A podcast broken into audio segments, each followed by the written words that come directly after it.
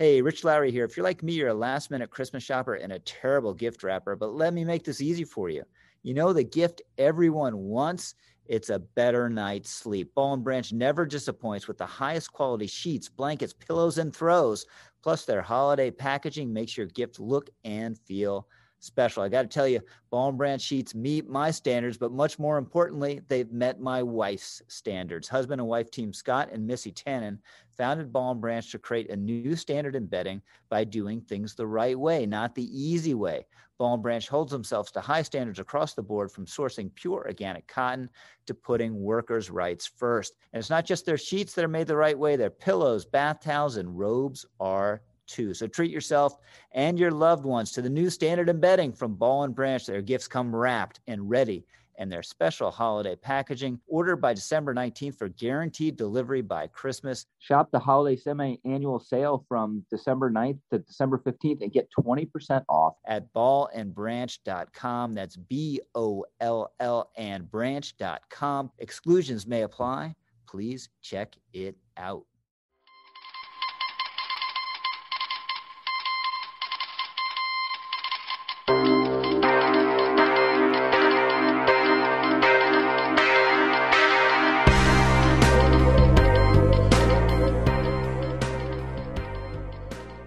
Welcome to Mad Dogs and Englishmen. Charlie, two things I want to get through before we move on to the actual political news of the day. Um, one is the subject of, of, walking, which we'll get to here in a second. But um, before that, I know you are you're officially on Team America now and have been for a while. But since we still call this Mad Dogs and Englishmen, I have to ask you a question about your your fellow countrymen or your former fellow countrymen and kind of what exactly is up with them. So Boris Johnson, as you probably know, announced a new um, anti-drug initiative, kind of a you know, get tough on crime, war on drugs, uh, sort of thing. And um, not to relitigate that whole issue, but it is you know kind of what it is. There's some good policy there, some not very good policy. But um, someone was describing, and I don't know who this was. It was, um, I guess, a British broadcast journalist of some kind was talking about the you know the, the drug situation in the UK and there's you know problem with addicts and such things. But Johnson apparently was also interested in trying to take measures against um, so-called lifestyle users, as they called them. And the person who was uh, talking about this um, policy identified these people as typically educated, affluent professionals whose drug use is limited to you know the occasional dinner party. What I wanted to ask you was, you know, I've been to a lot of dinner parties. You know, I lived in New York, I lived in Las Vegas, I spent a lot of time in Aspen. These are all, you know, kind of drug using places. I've never once been to a dinner party where someone was like, you know, cocktail, glass of champagne, or maybe, you know, some smack. Have you not? no, I've never once been to a dinner party where there were like, you know, uh, hors d'oeuvres and a line of cocaine. I have been to literally those dinner parties. Really? So I saw that in response to this initiative, someone put out the news that traces of cocaine were found all around the Houses of Parliament, mm-hmm. which shouldn't surprise anyone. And it reminded me of the study they did while I was at Oxford, of Oxford University. And there were traces of cocaine everywhere. Hmm. The Oxford Union, the Debating Society could barely move for traces of cocaine. And in fact, that was one of, because I wasn't especially political before that, that was one of the first red flags for me on the drug war because everyone I knew had either tried drugs or knew someone who had tried drugs, usually expensive yuppie drugs like cocaine. Mm-hmm. It was easy to get hold of if you wanted it people did hold those dinner parties, I suppose. And I read the local newspaper. And the juxtaposition between the casual way in which some people used cocaine and the stories about how eight miles away in the really poor and crime ridden areas around Oxford, people were being locked up for years for dealing or possessing cocaine appalled me. Hmm. And I thought, well, that's really out of line. Now, in America, of course, the fault line, the original sin is race. And so when we talk about the drug war, here we often talk about what it has done to whites versus blacks. But in England, the fault line, the original sin, is class. And so that was what struck me was this profound difference. You would see these uh, newspaper articles in which the police officer holds up a bag of cocaine and says, We got this, and the perpetrator is going to go to prison for seven years. And I would think, well, that would probably last about two nights in certain parts of Oxford University. And I, no, I don't have a problem with that. By the way, I, I, I am not really a drug guy. I'm a, a wine and and cocktails guy. But I don't have a problem with it, and I would legalize it. But I don't want it just legalized for you know, wealthy people. Well, or not everyone at Oxford is, of course, wealthy, a lot of scholarships, yeah. but w- well positioned people. Yeah. So yes, I do sort of know what you're talking about. I mean, no, people didn't bring around a tray with canapes and cocaine on it, but yeah, I've been at dinner parties where people have been very openly doing lines of coke. Huh. Yeah, I guess maybe in my experience, it's more of a uh, bar or nightclub sort of thing. Well, that too. Um, that too. Yeah, that's you know pretty common. But um, I've never like been to a dinner party where that's been a thing. Huh. Okay. Well, just kind of curious. Different different strokes for different countries, I suppose, and uh, that's why um, that's why we've got different countries. Um, creepy though. One of the things that Johnson apparently wants to do um, to to sanction the so-called lifestyle users is take away their passports. Ah, that's really, really that's a bad slope. Yeah, that didn't sound like a very good idea at all. And what is a lifestyle user? That is a uh, that, person who just uses at dinner parties. Right. So so this is a slightly strange as opposed to an addict, I suppose. Right. No, I mean I heard I heard what you you said at the beginning at, at that precipitated that that conversation, but how is that defined in the law? How do you prove that? No idea. I suppose that it's um I would bet that it ends up being effectively a difference between possession and um, distribution, the way we do in the in American law. It's also interesting that because typically, at least historically, drug wars have focused on the production and distribution side of it and almost seen the users as victims. Yeah. Well, that apparently is changing in Boris Johnson's UK. I wonder what's precipitated that.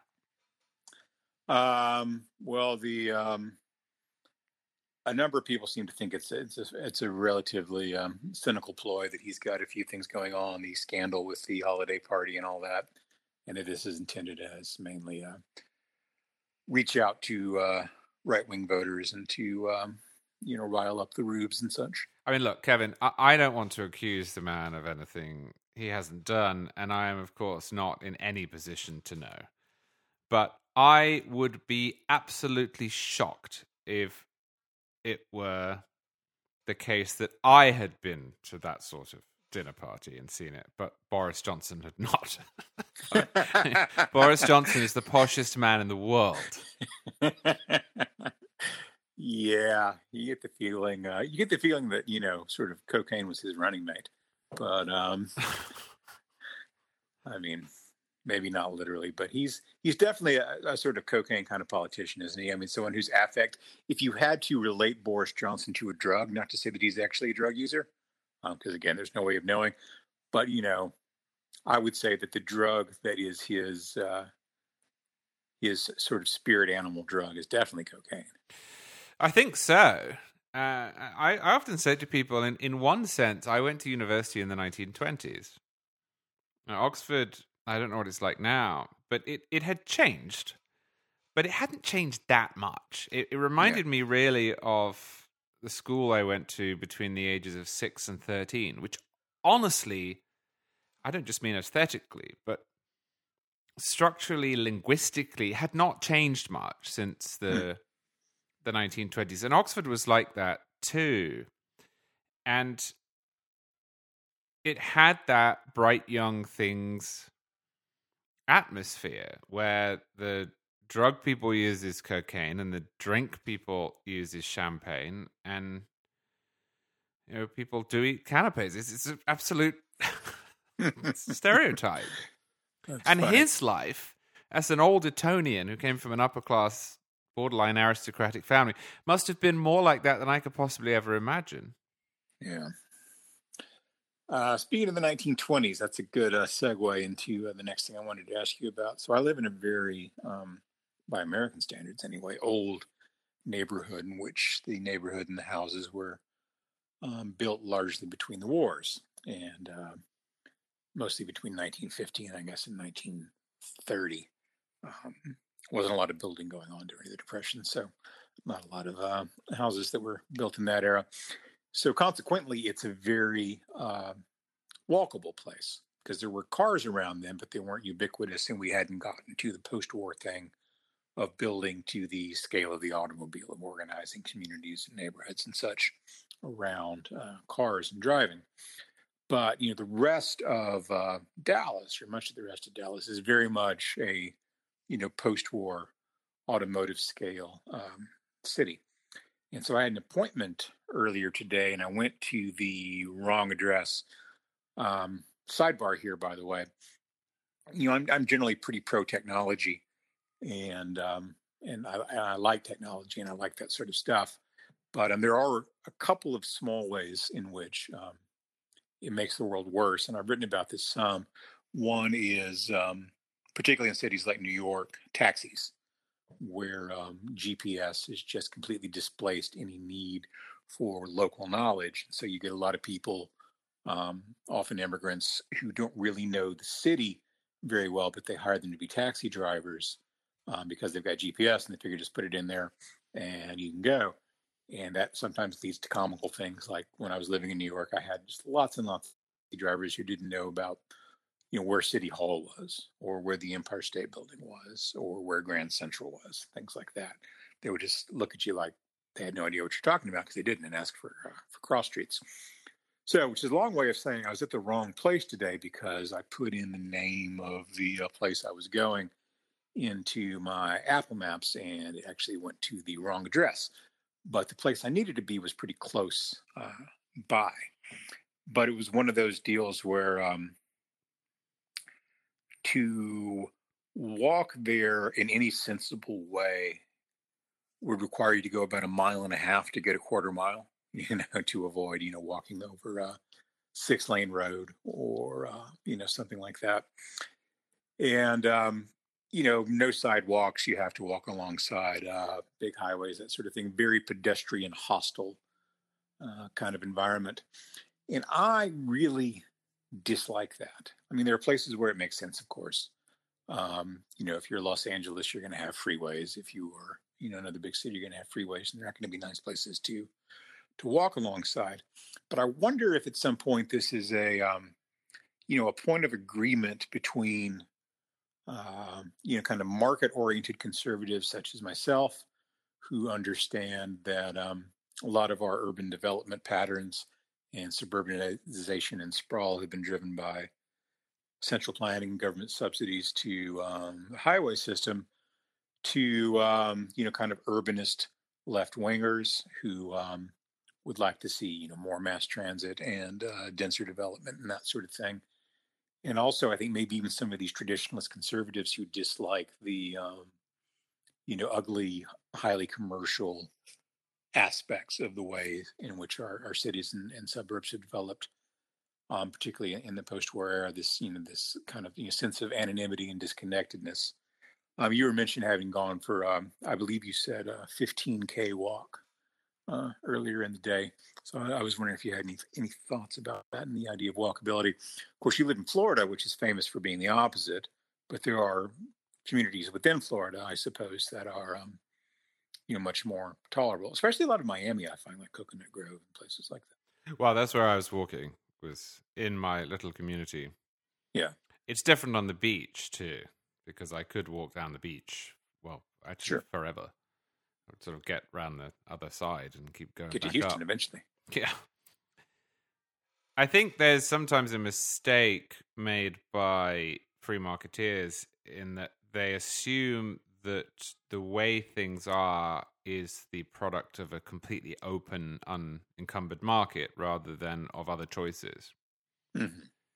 And in the case, certainly, of Florida, that's not true. One of the reasons Florida has so many strip malls is zoning regulations encourage them. How how do they do that? Well, historically, those sorts of buildings were much easier to construct if you did it by the side of the highway just outside of town in a line. I'm not quite sure of the particulars, but hmm. this is a complaint you hear a lot in Florida about those strip malls. Is well, why are they there? Well, they're there because that's what the zoning regulations say. Um, they should look like, so they do. It, it's not as if we have a, a free for all. I, I, know Houston is not an actual free for all, but Houston's actually closer to a a free for all where yeah you can point. I mean, you still got a building code and that kind of stuff, and some some you know zoning restrictions and stuff. Right, but if if you want to criticize Portland, Oregon, though, you say, look, this is what happens when you lock everything down too much. And if you want to criticize yeah. Houston, you say, well, this is what happens when you don't lock things down at all. Yeah. So the the anti free market argument, if that's your position, is Houston, but mm. it's not Florida, and it's not England either, which has its own yeah. zoning regulations, and it's not obviously San Francisco. Although it was amusing, and I know you pointed this out when Ezra Klein managed to turn that into conservatism. Right. Yes because it was conservative with a small c. so it's our fault as well, even though we oppose it all. Silly stuff. Yeah, there are. Um, I mean, of course, we talked a lot about you know the issue of unintended consequences of um, regulation and unintended consequences of, of government program design. I was thinking about this. Um, there were some Italians who were complaining about EU farm policy, and basically their complaint was that subsidies are based on um, size of a farm. You know, X number of is it hectares? Is that how it's pronounced? I always see yes. that word, but I don't think I've ever said it out out loud. Um, which you know, according to this analysis, just encourages bigger and bigger um, agricultural operations rather than you know smaller and more diverse ones, that sort of thing. And these are you know complaints. You hear similar complaints about American farm policy, where we essentially encourage five great big uh, commodity crops, um, which have become, you know, more or less uh, semi-industrial factory operations at the expense, or at least while ignoring uh, the interests of you know smaller farmers and things like that. And I think there's you know an aspect of that that maybe is worth talking about when it comes to um, land use, uh, highway building, especially. Um, as you know, it's my, my one great complaint with Dwight Eisenhower. It's the interstate highway system, which I think was a mistake and has really distorted our um, you know patterns of, of, growth and development. That is maybe something where there's there's some some room and opportunity for a genuine you know kind of bipartisan and, and cross ideological uh, conversation and maybe even some points of agreement. So I just found Kevin the answer to your question as to why this happens. And I think mm. it would lead to exactly that sort of agreement. Uh, this is apparently the product of blunt single use zoning regulations. Gotcha. So apparently, Florida strictly separates residential, commercial, and industrial use. Mm-hmm. And they limit where commercial retail can be to a few roads running in and out of the suburbs and cities. And so people use them and they get built and then they become part of the landscape. And was ever thus. Yeah. That's interesting because you know if you if you look at what people um, prefer, it's almost always you know kind of mixed use environments.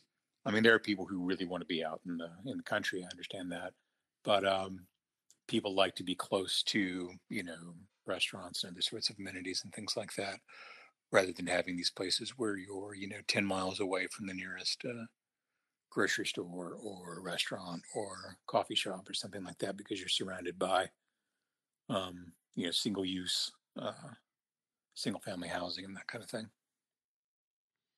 Yes, I'm quite lucky here. I think because we live on the beach, there is a real mix of shops and restaurants and drive-throughs and banks and what you will. Some of them are in strip malls, but not too near me. Yeah, um, you know, I mean, it's kind of, I don't think there's any place in the country where there's not, you know, a lot of strip malls, with a very few exceptions of places who have been really shaped by their um, geography, like Manhattan and San Francisco, where you just don't have room for that. No, you don't. No, they have their own problems because the people who live there don't want anyone else to live there, and so they lock right. them out.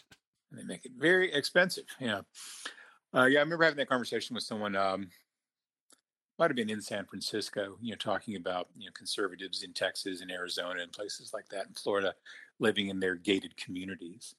And I said, "You live in a gated community. It's called San Francisco, and the gates are economic." they're not um, they're not physical, but it's um, the same effect. Well, also, there's not a great difference between a gated community and a doorman building. That's true.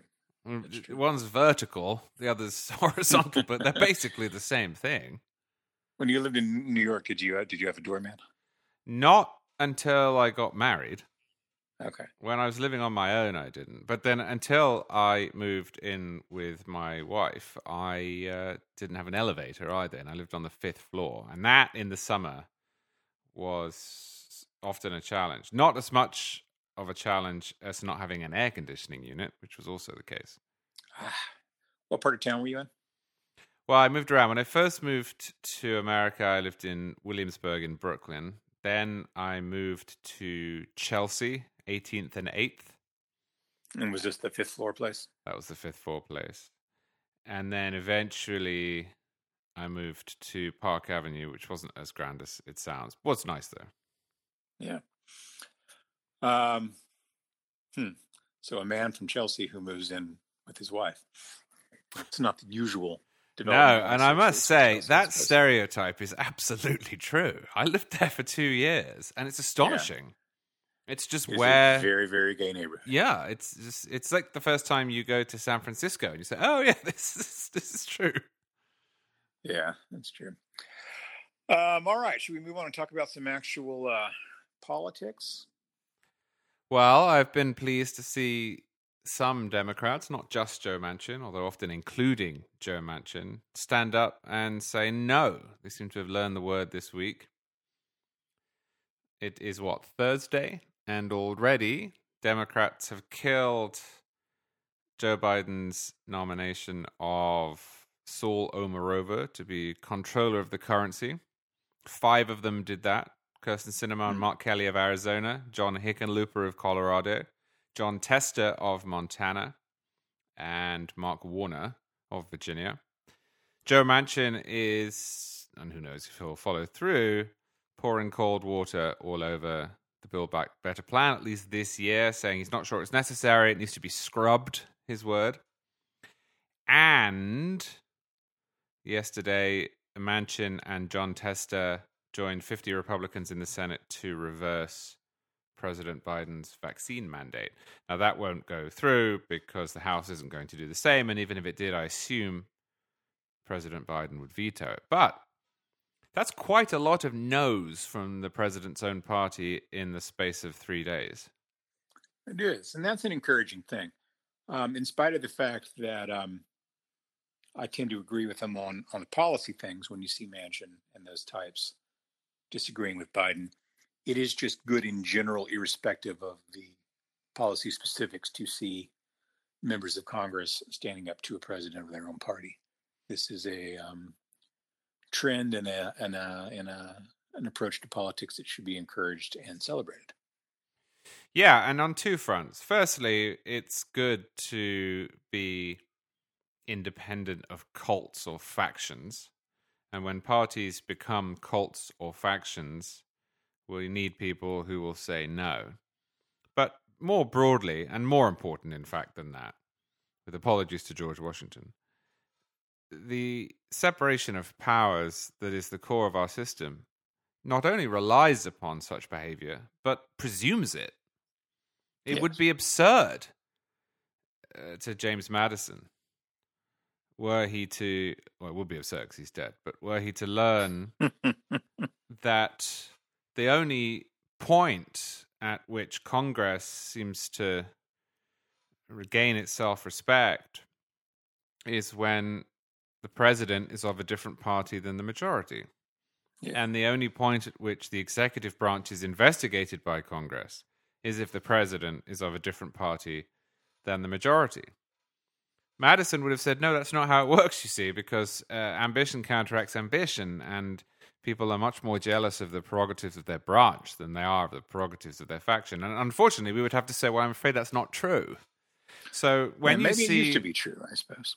Oh, I think it did, but but although it quickly devolved. But when you see Joe Manchin standing up to Joe Biden, it, it, it's really not as unusual as the Ezra Kleins and uh, Jamelle Bouie's of the world would have it. Joe Biden's approval rating in West Virginia is 19%. The approval rating of his big legislative goodie bag, the Build Back Better plan, is 24%. Hmm. Of course, Joe Manchin is going to be skeptical. Now, whether he follows through and does it anyway, we'll find out. But of course, he's going to be skeptical. And the key point here, and I feel this very strongly as a Brit who grew up in a parliamentary system, a fused system with no separation of powers, where the executive branch is drawn from and sits within the legislature, there is nothing incumbent upon Joe Manchin simply because the president happens to be of his own party. It doesn't matter who the president is. Jo- Joe Manchin was re-elected in 2018. Since that time, we've had two presidents. In England, it is much more uh, understandable why politicians go along with their party because if enough of them don't, the majority collapses, there's a vote of no confidence, and they might find themselves on the minority benches. But that's not true of Joe Manchin. He is not reliant for his position on a prime minister. He is reliant for his position solely upon the people of West Virginia. And he will, if he wants it, um, keep that job until the next time he has to ask them for their approval. And so when you read these outraged statements from people such as Bernie Sanders, it's a disgrace that Joe Manchin is holding up. I mean, firstly, he's not. He's doing it along with you know the majority, but Hmm. it's not a disgrace. That's his job. Yeah. Also, I hate it when I when you get these lectures from Bernie Sanders of all people. You know, um, when you have a Democrat holding up a fellow Democrat, you're not even in the party, Well, that's true. jerk. Uh, mind your own business. But you, you But, wonder uh, with Bernie, does he believe that we elect a party and then that party, like a Politburo, gets to be in charge until such time as it's not? I think that is essentially what he believes. I think so too. Yeah.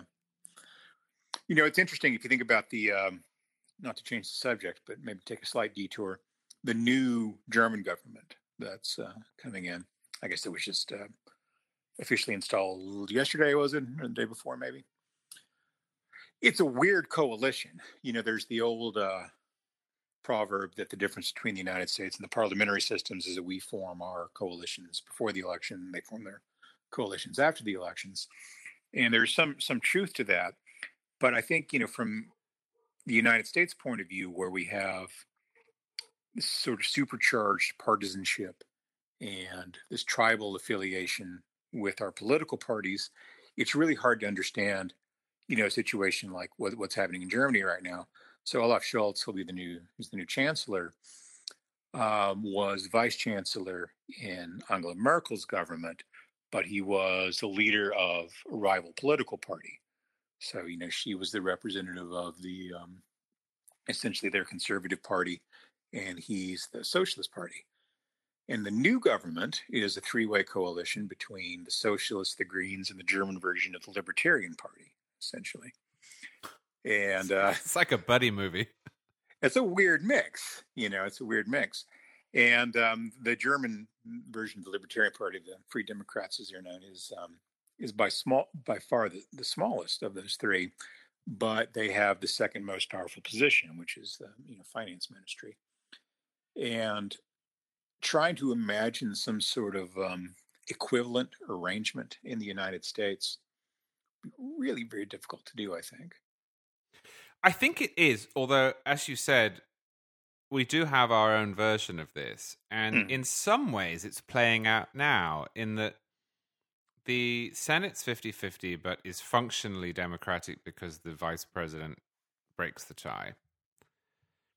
And what it is trying to do, thus far, mercifully, with no success, is get Joe Manchin on board with a spending bill that was written by Bernie Sanders. Yeah.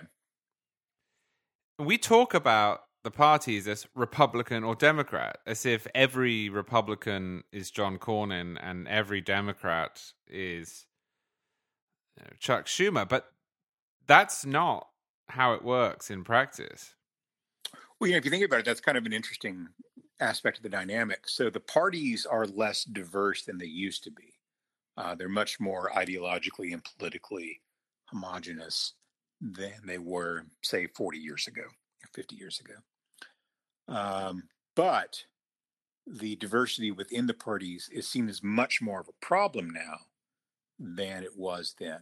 So you've got Democrats who agree 90% of the time on 90% of the things, but that remaining um, area of debate and disagreement is a huge, huge problem for them.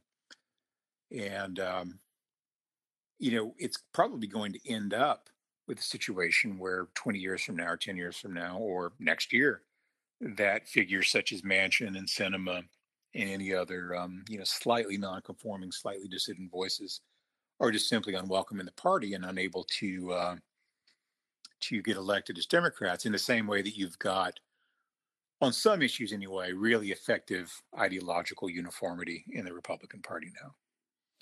Yeah, although people who say that Joe Manchin is acting in some strange way, that Kyrsten Sinema is acting in some strange way, seem to have forgotten that the problems that Joe Biden is facing are exactly the same problem that Donald Trump faced. The, yeah. the first major legislative push, not that he was really behind it, Paul Ryan and Mitch McConnell were, of the Trump peers was the Obamacare repeal bill, which was killed by uh, a maverick senator from Arizona who put his thumb down on the Senate floor. It all sounds a little bit familiar, doesn't it? Yes, that's true. Well, you know, and this isn't, of course, that unusual historically speaking. If you think about the 19th century, you had a Republican Party that was in Congress anyway, effectively two different parties. Yes. Um, you know, at the end of the Civil War and the um, in the uh, Reconstruction era, where the radicals and conservatives were not only in disagreement, but they had essentially different internal organizational structures. So you had factions within the party that were essentially separate parties. And then the 20th century, of course, you've got Democratic Party um, with some very, very different elements uh, in it and in disagreement on some of the most important issues of that period. So I can't, you know, I'm trying to decide hmm, how to put it. I think having more political and um, ideological diversity within the parties is probably a good thing. Um, but I think what's really missing that makes that um, difficult to realize the benefit from is the fact that the political parties are organizationally and structurally so weak now that um, they can't really um, they can't really act as mediating agencies in a way that they used to. I think that's the key.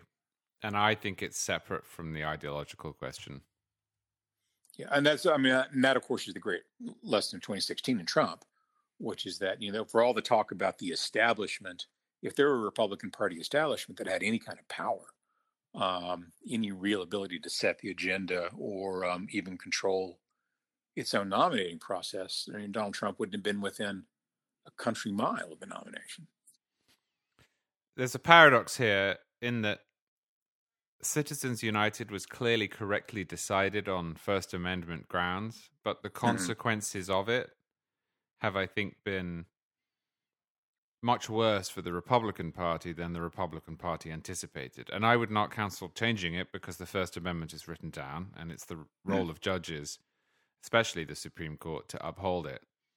But one of the consequences of Citizens United has been a diminishment in the power of the parties, as you suggest, uh, at the expense, um, or rather, I should say, to the benefit of outside groups and um, and Donald Trump was a was a beneficiary of that, and and it's led to a very strange system, a system that is not uh, on display anywhere else in the world. It's not in this form where parties have almost lost control over who runs under their banner. Yes. And firstly, in Britain, the parties are private.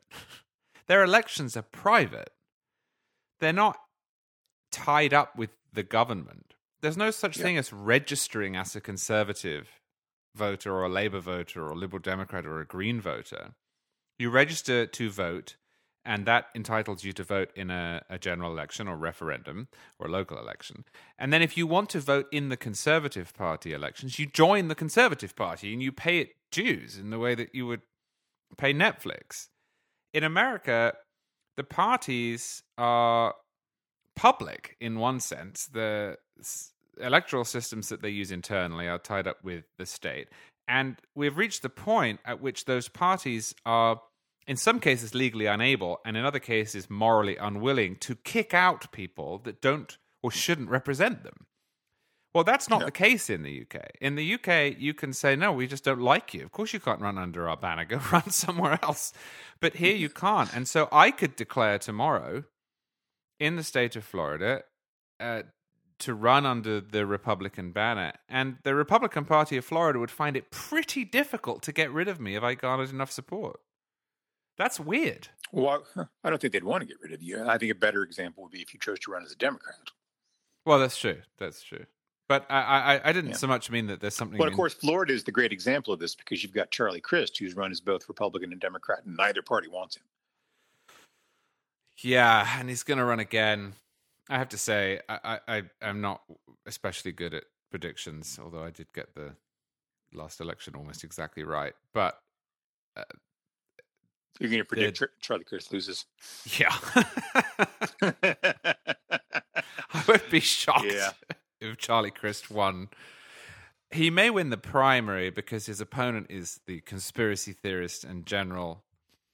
Um, well, it's Nikki Fried. Kook. Yeah, she's yes. a kook. I mean, last Friday, in the space of about three hours, Nikki Fried managed to take a photograph with Rebekah Jones and then go on Joy Reid's show to argue that Ron DeSantis was setting up a Gestapo. Hmm. She is out there. Yeah. Crazy people. Yeah, I remember, you know, Crist ran as a Republican and ran as a Democrat, and you could just sort of see the libertarians going, well, we're not going to take him. Yeah. Sorry. Here's, here's your problem. Uh, we don't want this guy. Um, should we talk about your class? You're doing class on the Second Amendment? I am. I am. It is with Professor a, Charlie. Yeah, something like that.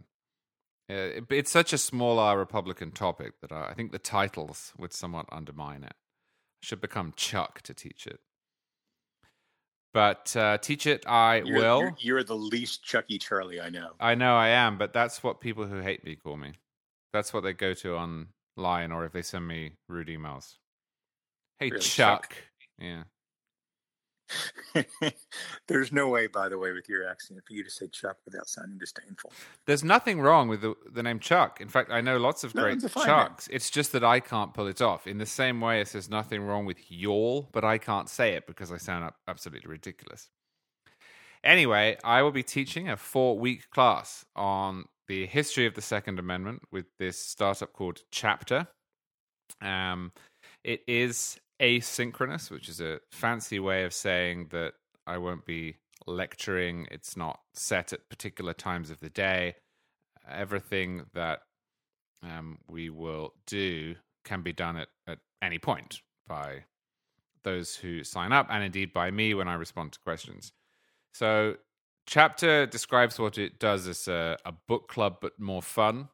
And that's how the course is set up. It'll be four weeks. Each week, there'll be essentially a reading list or a listening list for podcasts or video list or primary source documents list that I will put together with some notes. And then those who take the class will read them. Uh, and then there'll be a community forum where people can discuss them and argue and I will get involved with that, and also I'll do Q and A's by text uh, and, if necessary, by uh, video. And uh, over the four weeks, we're going to run from the colonial era, so the, the pre-founding, all the way through to the present day. So broadly, the first week's going to be British colonial America and the origin of the right in England. Uh, the second week will be the founding state and federal levels, the passage of the Second Amendment, contemporary commentary. The third week will be the Civil War, Jim Crow, the passage of the 14th Amendment, and how the right changed. And then the last week will be the Heller decision, the intellectual shifts that led up to it, and the current state of Second Amendment jurisprudence. So, if you want to sign up for it, you can do so. Uh, the URL is actually a little complicated. I'll put it in the show notes for this podcast. Um, but it is getchapter.app, app app forward slash at sign cook forward slash guns. It's a subtle URL. um, and you have more than a month to sign up. It's going to start on January 24th of next year. Awesome. Well, I'll look forward to it. Yeah, I think it's going to be fun. It's um, it's obviously a topic I've spent a lot of time thinking about, and I've written a great deal about this right, right since when I was at university.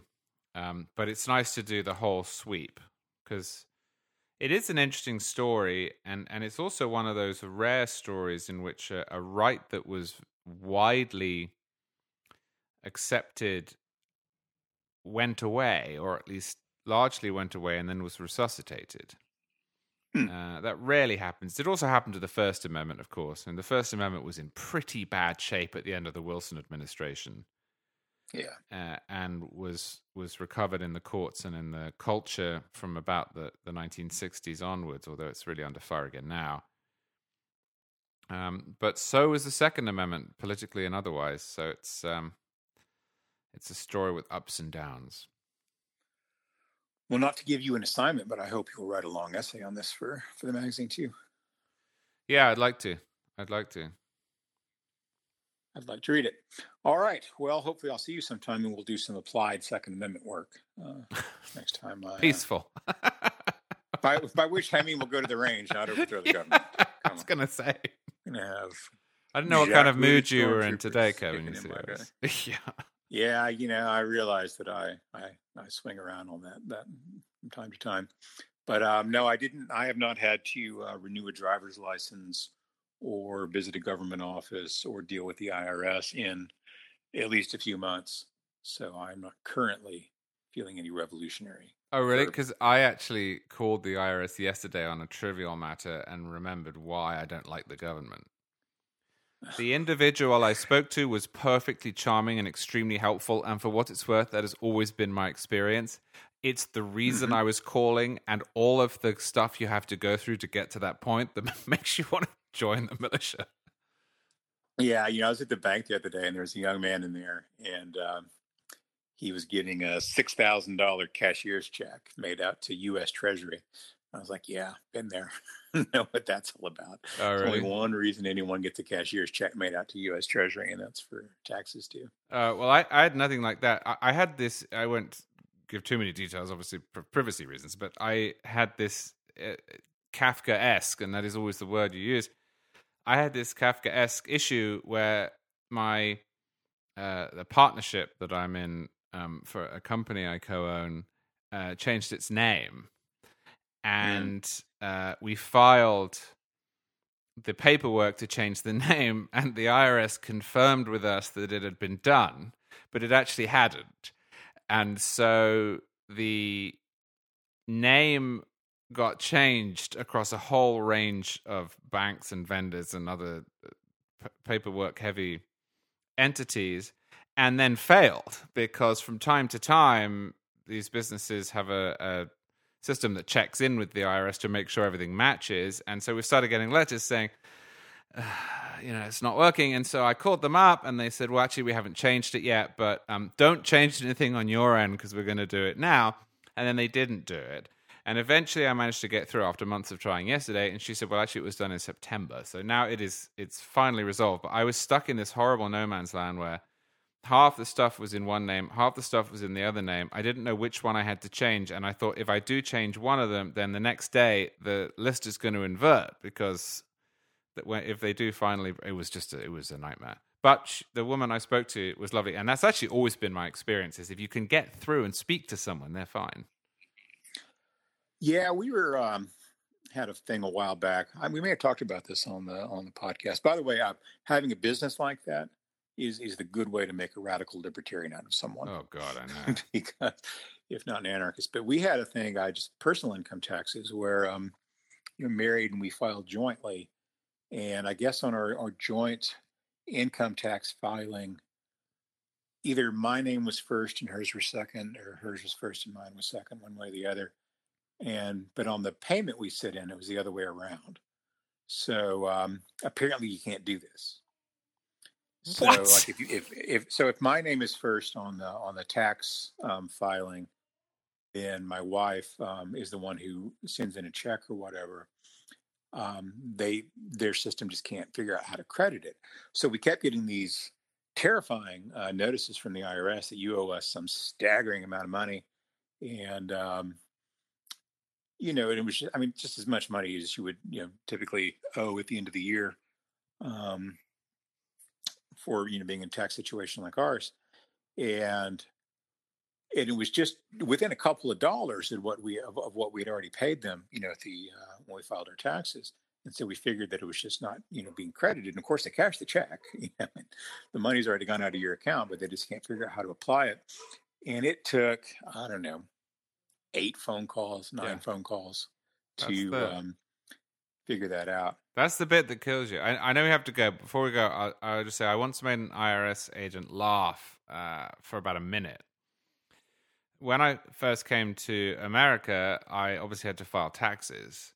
But if you're not an immigrant under the law, if you're in the non immigrant category, you are not allowed to take uh, the standard deduction or any of the deductions on your federal income taxes that Americans with green cards or uh, immigrant visas or passports can take.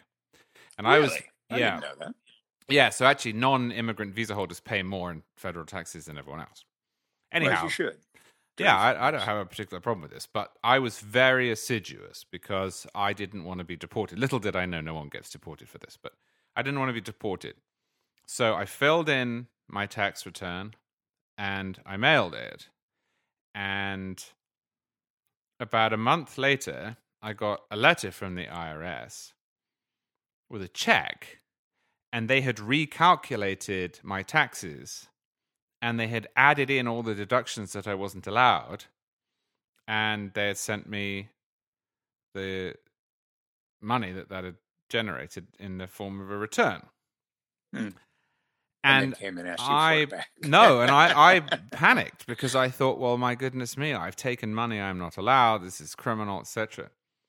So I called up and I said, "Hello, my name's Charles Kirk. I'm a non-immigrant visa holder." Now, of course, they have no idea what that is, and and I told them the story. And this lovely woman from sounded like South Georgia just laughed and laughed. And she said that she had worked for the IRS for 25 years and not a single person had ever called her desperately asking to send more money to them and limit the refund that they had been given. yeah, they probably helped me have an, an internal uh, code for how to figure that out. No, you know, I have um, a similar story actually that's not um, not IRS related. I've written about this before, but just you know, dealing with bureaucracies, in, including private business bureaucracies. Um, no fun. I went to uh, an ATM one time, and it gave me more money than I had um, asked for, and by twenty dollars. And I checked, and it hadn't debited my account for that. It had just made a mistake and given me, you know, twenty dollars extra. And uh, so I called the bank, and I figured I could use the money, of course, always, but um, I figured it would be a good column. And so I called the bank. This is a million years ago, and I called the bank, and I told them that I had an extra twenty dollars that had come out of the ATM, and I'd like to, you know, get their money back to them, and I'd be happy to do, you know, whatever they need me to do, but I will only talk to three people. So I talked to the person I called. You can transfer me twice, but if you try to transfer me to another person off that, I'm going to hang up the phone and keep the money. And of course, they were not able to do it. And, uh, oh, really? So, no, of course not.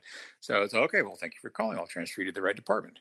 And they sent me to a person, and that person sent me to another person, and that person couldn't quite figure out what to do with it, and so attempted to transfer me to someone else. So I hung up and kept the twenty dollars. Well, I think you deserved it uh, because money is time. That is true. All right. Anything else we need to talk about, or is this a, this is sort of an extra long bonus edition of the uh, podcast? Yeah, these are the this is the extended play version, the second disc. Because I think we missed one within the last couple of weeks, didn't we? I think we made it up, but now we've just made it Did up we? again. I think we were one short. So. Mm, okay. Okay. All right. Okay. Well, I will talk to you next week. Indeed.